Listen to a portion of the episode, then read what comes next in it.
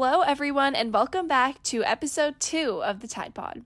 Today we have another episode of Bella and Uma's Breakdowns, which is a series we started last year.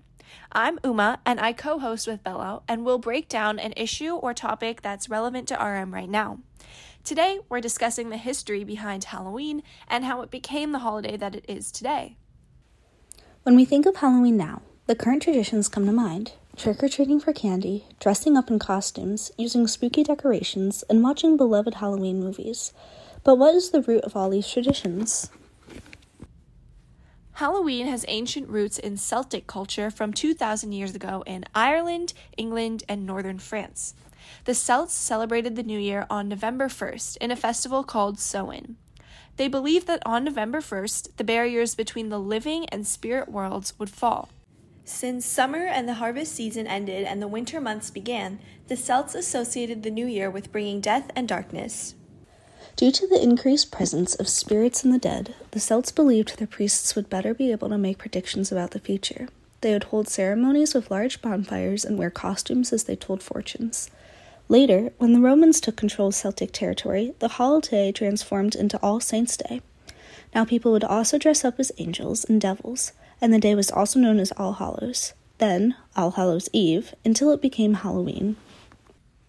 When Halloween came to the United States with English colonies, it became more popular in Maryland, the Mid Atlantic, and the South, where the Puritan and Protestant religions of the Northeast were not as controlling. American versions of Halloween celebrations began to become more popular, like telling scary stories and playing pranks or tricks. Trick or treating began in America as well, when people would dress up in costumes to ask for food and money. Young women would also use magic tricks to impress potential suitors. Halloween parties became more widespread during the early 1900s, and between the 20s and 50s, it expanded to become a nationwide tradition. Halloween movies picked up in the late 20th century with the launch of the classic franchise called Halloween.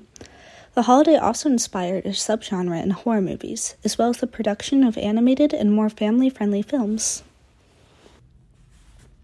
Halloween is one of the most popular celebrations in the United States, with Americans spending an approximate $6 billion on the holiday every year.